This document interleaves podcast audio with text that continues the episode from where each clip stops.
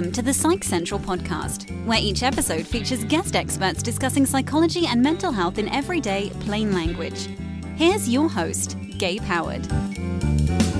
Hello, everyone, and welcome to this week's episode of the Psych Central podcast. We are here today talking with Dr. Nate Ivers, who is the department chair and associate professor at Wake Forest University. Specifically, we are going to be discussing how to openly talk about suicide in our communities. Nate, welcome to the show.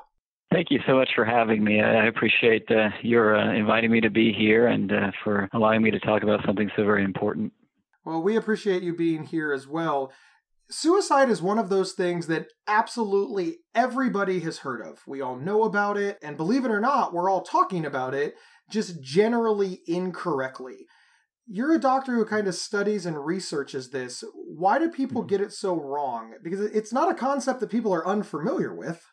Right. I think everybody, unfortunately, has been affected or touched uh, by suicide. And but but yes, there are lots of misconceptions. I think one of the major uh, misconceptions is the thought that uh, those who commit suicide really wanted to die. Um, I think there are some instances where people do indeed uh, want to die, but most often the reason why people decide that they uh, are going to go forward with committing suicide is because they they feel so much pain and they feel so much hopelessness and helplessness related to their situation and they just want that pain to go away. I can really relate to that as someone who has had bouts of depression and been suicidal myself. I've said that, you know, since I reached recovery, it's not my life that I wanted to end, it was the pain that I wanted to right. end and I saw no right. path forward. Yeah. And that's one of the reasons yeah. I'm so interested in, in how to discuss you know suicide and and wanting to die with the public because there's many many many misconceptions floating around. And one of the biggest ones that persists is that asking someone if they are suicidal will put the idea in their head and make them want to do it. How do you respond to that uh, it's a great question, and I think that's one of the fears that sometimes we have um, about trying to help someone who's going through this sort of pain. But um, all indicators suggest that talking to someone about suicide does not plant it in their brain. Uh, in fact, it, it's the opposite. Uh, when people are experiencing such pain to the point where they're considering suicide, they've very often are reaching out for help. Uh, sometimes they're doing it very directly by saying, I am considering harming myself. And so they broach the topic, they name the taboo. But many times it's sort of metaphorical. They'll say, I just, I just can't keep doing this. I feel like I keep digging a hole and I can't get out, or I just want to walk into the ocean. I just want to keep walking instead of turning around. And then if we're able at that moment to name that taboo or say, it sounds like you're really hurting right now. And I'm, I'm concerned about you. And it sounds like you might be having thoughts as well of killing yourself. Is that correct? Uh, that sounds hard to say, uh, but in the moment, that's oftentimes what we do need to say. That is what we need, do need to do because it helps bring the covert to the overt. And when we do that, we can actually do something to work on it with that person. And sometimes I think it brings uh, relief to the person as well that finally this thing that's so taboo that even they have ambivalence about has come out into the open it's fascinating to me that this is one of the myths that persist because we have all sorts of safety precautions in our society. You know, for example, nobody says that smoke alarms give people the idea to burn their house down, right. or that wearing seat belts gives people the idea to drive recklessly. Yet, for some reason, people feel yeah. that thoughts of suicide are so outside of the norm that they must not be able to come up with this on their own and that just even raising the name it's like beetlejuice if you say the word suicide mm-hmm. it will mm-hmm. appear mm-hmm. uh, because otherwise mm-hmm. nobody's thinking about it and we've learned through right. research and understanding that as you said that's just not true people have come up with this on their own and by nobody talking about it it gives it space to grow yeah, I think that's a really good point. Going back to suicide as a taboo subject, we're unwilling to even consider that someone would go that far as to think uh, of suicide, then it's easier to just ignore it. In ignoring it, I think it does fester. I think it grows, and I think it affects people much more than it might otherwise. As hard as it is, and it's actually really hard for counselors sometimes to what we call name the taboo. And one of the things we do in our training programs is really work with our students to get comfortable with asking that question because they even bring in with them these misconceptions that if I bring this up, I might be priming my client to consider suicide when they may not have otherwise. aside from all the misinformation or or worry of putting the ideas in people's heads etc i think that another common reason that people don't ask people if they're suicidal is because we don't know the warning signs maybe we mm. are comfortable enough to ask our loved ones if this is going on we just assumed our loved ones are fine yes what are some of the warning signs what should people be on the lookout for for their friends family coworkers so that they can provide that care that people may need uh, yeah, I think that's a really, really good question. Um, I think it, it also is tied to one of the other misconceptions about uh, suicide is that to be suicidal, one must be crazy. One must be seriously mentally ill to be suicidal. And so I know my friend, I know my coworker, I know my son, I know my daughter, I know this person can't be at that level of serious uh, mental health issues. And so I'm not even going to go there with them. And we know that that's not true. In fact, very few people who have serious mental health um, issues such as psychosis,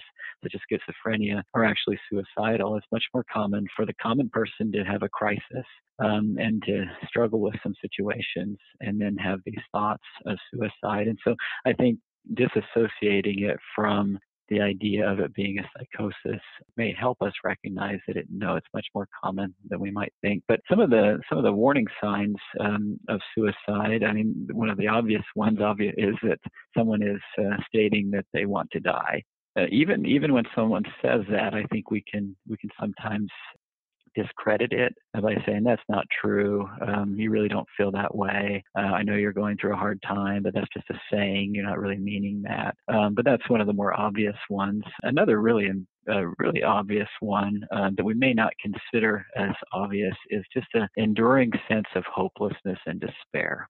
So I would say if you're thinking, if you're worried about your friend or you're worried about your coworker or, or family member, if they are experiencing this hopelessness that doesn't seem to go away, that's where I, I might start wondering, maybe I should ask him or her this question. Uh, maybe I should say, hey, how are you doing? I've noticed that you've been really down lately. And that might start the conversation. Uh, so when someone expresses that he or she is feeling like they're a burden, uh, that sometimes is a good indicator that you might want to ask more. Doesn't necessarily mean in any of this, these instances, whether they're feeling hopeless or whether they're feeling like they're a burden, that they necessarily are suicidal, but it is a, a potential sign that they are. Um, changes in behavior can be a sign of this as well. So, an individual, for example, who is punctual at work, but more recently has been coming in and uh, doesn't seem like he has his or her stuff together quite as much. Uh, someone who's always uh, well groomed and well dressed and seems put together and then comes in and is a little bit tattered uh, in his or her appearance. That might be something. It might not, uh, but that might be an indication as well. Uh, other changes, of course, are uh, drinking more or sleeping more or sleeping less, being more irritable, and usually you seem to be fairly easy easygoing. Lots of different different things like that. Uh, just kind of really focus, really recognizing some of the behavioral shifts that someone has. On the flip side of this, which is which seems a little bit contraindicated, is individuals who have generally seemed fairly depressed or anxious or irritable who all of a sudden seem like they're much more content or happier, that might that might be a sign that they are uh, considering suicide and they've kind of made up their mind about that, and now they're feeling this sense of pain is going is going to go away, uh, this sense of peace, and so that's that's another thing that one might want to uh, keep his or her eye on. Whereas we might think, oh, finally so and so is feeling better, but it might be uh, that they're actually closer to wanting to move forward with the suicidal plan. Now, of course, all of these that you just mentioned, they're signs. They're they're not guarantees. Yeah. We're going to step away to hear from our sponsor, and we'll be right back. This episode is sponsored by BetterHelp.com. Secure, convenient, and affordable online counseling. All counselors are licensed, accredited professionals. Anything you share is confidential. Schedule secure video or phone sessions, plus chat and text with your therapist whenever you feel it's needed. A month of online therapy often costs less than a single traditional face to face session. Go to betterhelp.com forward slash psych central and experience seven days of free therapy to see if online counseling is right for you. BetterHelp.com forward slash psych central. And we're back talking to Dr. Nate Ivers about discussing suicide in our community. So we move into the next step, which is you sort of want to broach the topic with the person who you're concerned about this. How how do you broach the subject of suicide with somebody who you see these warning signs in? there's not a perfect way to do it, obviously, and, and some of it depends on your relationship uh, with the person. But I think the first thing that you do is you help them recognize that you notice their pain. Um, you help them recognize that you notice that they're going through something, that there's something different in their life. There are a few things you can say. You know, I just wanted to to uh, check in with you for a moment. I uh, I noticed that uh, you've been coming in late to work lately, and uh, you know, this is certainly no judgment here, but you, it just seems like there's something on your mind. There's just something not uh, not quite right uh, with you right now. I wondered if you wanted to talk about that that's sort of a soft in, but in doing that, you're opening up a door and you're also doing as we what we said earlier is I care about you enough to stop and ask you how things are going in your life. So in its own way, it's kind of an intervention. If the person then responds and says, "Yeah, yeah, things have been really, really difficult lately," and let's say it gets to the point where they say it feels very hopeless, I just, I just can't keep doing it. I can't keep living like this. Um, something's got to happen. And at that point, that's where you might get a little bit scared because it looks like it's getting a little bit closer to that taboo. Uh, and that's where you want to say, uh, maybe express that feeling. It sounds like you're really sad right now. Things feel really hopeless at this moment. And again, you might you might be thinking in this moment, oh, did I just make them feel hopeless? No. Uh, what you're doing is you're creating a connection. You're expressing uh, that you're hearing them, and someone actually understands to at least a degree what they're going through. And as it gets deeper or closer to it, then you say, I just want to check, are you having thoughts of killing yourself? And you should just be that blunt. Should you just look the person in Absolutely. the eyes and, and say it? Yeah, yep. Why does that work? I mean, it, it seems very scary just to ask somebody. I mean, I, I can see why people are going to take a deep breath and think, oh, I could never ask somebody that. It seems so insulting. Yes. Well, I, I think that's one of the reasons why it's so hard is because it's not something you usually ask in polite conversation you know, even even things that are a little bit less taboo than that. Hey, are you having a hard time with your drinking? Um, how's your sex life? You know, stuff like that. You don't uh, you don't really broach those topics very often. It seems like it's very private. Yeah, we're trained to avoid them.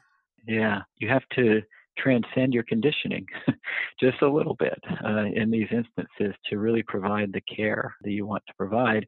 And in the instances where I have asked that question, most of the time when I've asked the question is been in a counseling relationship, and so it's a little bit easier because there's more of an expectation. But other times where I have had to ask that question of a friend, if they weren't suicidal, they very quickly told me, "Oh no, no, no, no, no. I'm glad you asked, but no, I'm, yes, I'm feeling very terrible right now. Life is hard, but here are all the reasons why I wouldn't do that." Um, and then we move on. I believe them. In other instances where they are feeling a lot of pain, there's usually a, uh, some silence, maybe a second or two. It might come with tears after that. Um, and then all of a sudden, here it is. They lay it out. Let's say that you ask the question, you, you, you say to somebody, Are you thinking about killing yourself? And they answer, Yes, yes, I am. And then you try to help them, but they, they refuse all help. What do you do then? that that's when it gets really really difficult. Um, I would say if they um, if it seems imminent, um, and what I mean by that is they say that yes, I'm having thoughts of killing myself, and I'm scared that I really could do it uh, at any point in time. And they have sort of a plan in place for it and the means to carry it out. Um, I would say what you do is you don't leave them alone at that point as much as you can avoid whatever else you need to do i'd say stay with that person. And uh, i would also recommend calling a crisis line I would say, look, can we call the National Suicide Prevention Lifeline together? And uh, they're going to ask you some questions, and um, I'll be here to assist you through that. Um, and then we can get a better sense of what the resources are in the community and what your options are at this time to maybe help uh, reduce this pain. Because I think what you want to do is um, help them know that I'm not just trying to keep you from committing suicide. I'm trying to help you get to the point where this pain can go away. A lot of what you're trying to do without minimizing what they're going through is help them realize that there can be some hope. There can be, even if it's a glimmer, a small light at the end of the tunnel. And uh, so that's what I would probably start with as a National Suicide Prevention Lifeline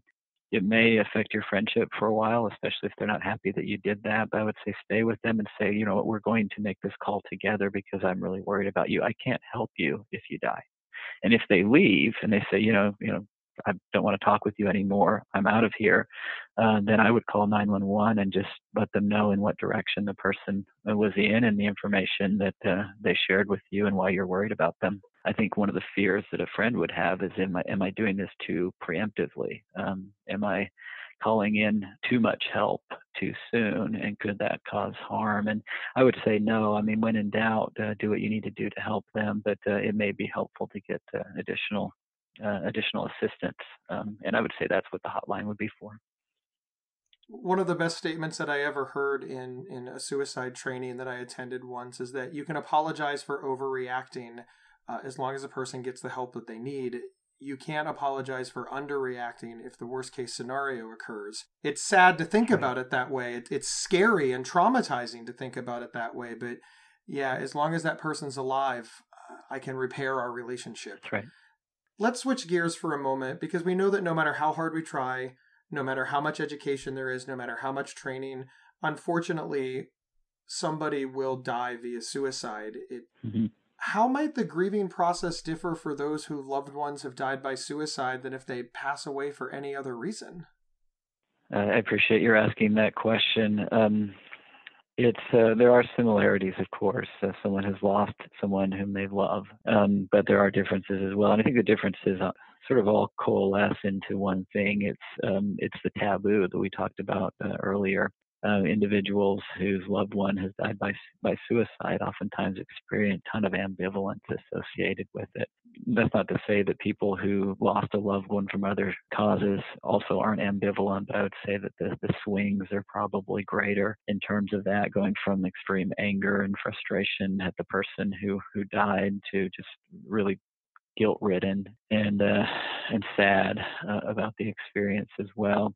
It's also hard, I think, for the for the individual sometimes to really talk about the grieving process. Whenever someone experiences something traumatic, it can be therapeutic for them to tell and retell uh, their story. When the death is by suicide, um, oftentimes the loved one, uh, sometimes to protect the memory of the one who died, or other times to to uh, reduce the amount of judgment that they feel from the community, uh, doesn't feel like they have an outlet to fully discuss uh, these situations, um, and so it's uh, it's difficult for the person trying to provide support for the individual whose loved one died by suicide, but it's really difficult for that loved one as well because there's all of that ambivalence, and then there's the the fear of how it how it looks potentially to one's community. And what recommendations do you have for the survivors, the person who lost a, a loved one to suicide? Well, they have to be aware of uh, some of the some of the signs, uh, some of the behaviors that they may be engaging in that could uh, be exacerbated in the situation. One is uh, isolating themselves too much. So, although that may be their knee-jerk reaction, is I really can't, I really can't do this with people right now. I really can't speak with others about this um, staying engaged uh, with others, I think, is really important. And I think it's really important if you know a family or you know a loved one who's dealing with the death of, of his or her loved ones, is just really keep tabs on that person if it's from a religious or spiritual perspective, uh, continue to minister to them uh, after the funeral, after the memorial service, after everybody else has gone home. Check in with them because it's you're right. It's not a it's not a linear process, and there's certainly not a timetable on it. And people will be experiencing things for years to come. I would say, especially checking in during important dates like anniversaries or birthdays or holidays. I'd say recognizing that there's no one size fits all model for grief. And so um, knowing that uh, the way that someone died, maybe in that shocking or traumatic sort of way, and that it happened at their own hands uh, by suicide, um, recognizing that it's going, it, it can take a really long time and giving yourself the, the freedom to grieve, allowing yourself to, to be sad for longer than is expected in American culture, um, allowing yourself to be angry, allowing yourself to feel guilty, allowing yourself to have those emotions, um, I think is uh, is very important. Preparing yourself for reminders.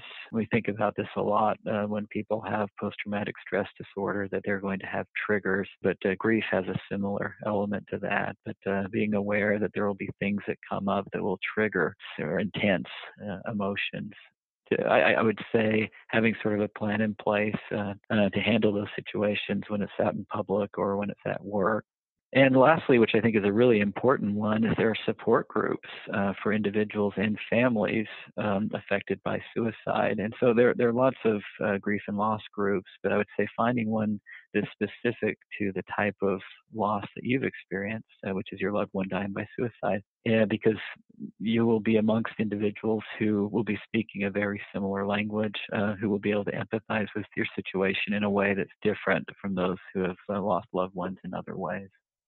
Dr. Ivers, I, I, can't thank you enough for being on the show, and I can't thank you enough for the, the work that you do to help demystify the, the warning signs, the symptoms, and, and everything that surrounds suicide. As we, as we said at the top of the show, it's one of those things where everybody's heard of it, but nobody seems to understand it or know how to prevent it or know what to do about it. And I really think that the work that you're doing uh, will absolutely save not only the lives of the people who are contemplating suicide, but the relationships of the people around them. The the amount of misinformation that, that gets tacked on to this already misunderstood thing uh, is just yeah. incredibly massive, and it, it makes a scary thing all the worse. Well, thank you so much for having me, for giving this platform to to share a, a few pieces of information to hopefully help people um, who are trying to figure out uh, maybe for themselves uh, what would what they need to do, or for their loved ones, or or for a friend of a friend. And I appreciate your willingness to bring up a topic that's so important, but uh, for some so difficult to broach as well. Again, thank you, Dr. Ivers, for being here, and thank you, everybody, for listening. And if you are listening and interested in learning more about a master's in counseling degree from Wake Forest University, I highly recommend that you head over to counseling.online.wfu.edu and see everything that they have to offer. And uh, remember, you can get one week of free, convenient, affordable, private online counseling anytime, anywhere, simply by visiting betterhelp.com slash psychcentral. We'll see everybody next week. You've been listening to the Psych Central podcast. Previous episodes can be found at psychcentral.com slash show or on your favorite podcast player.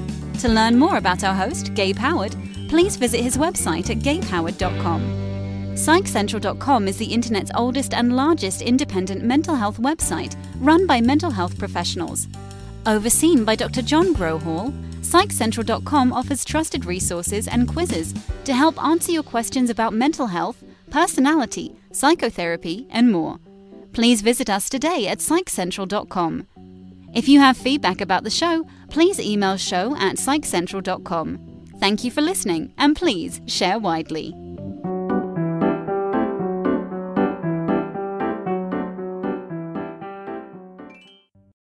There are few words more misunderstood and misused than OCD.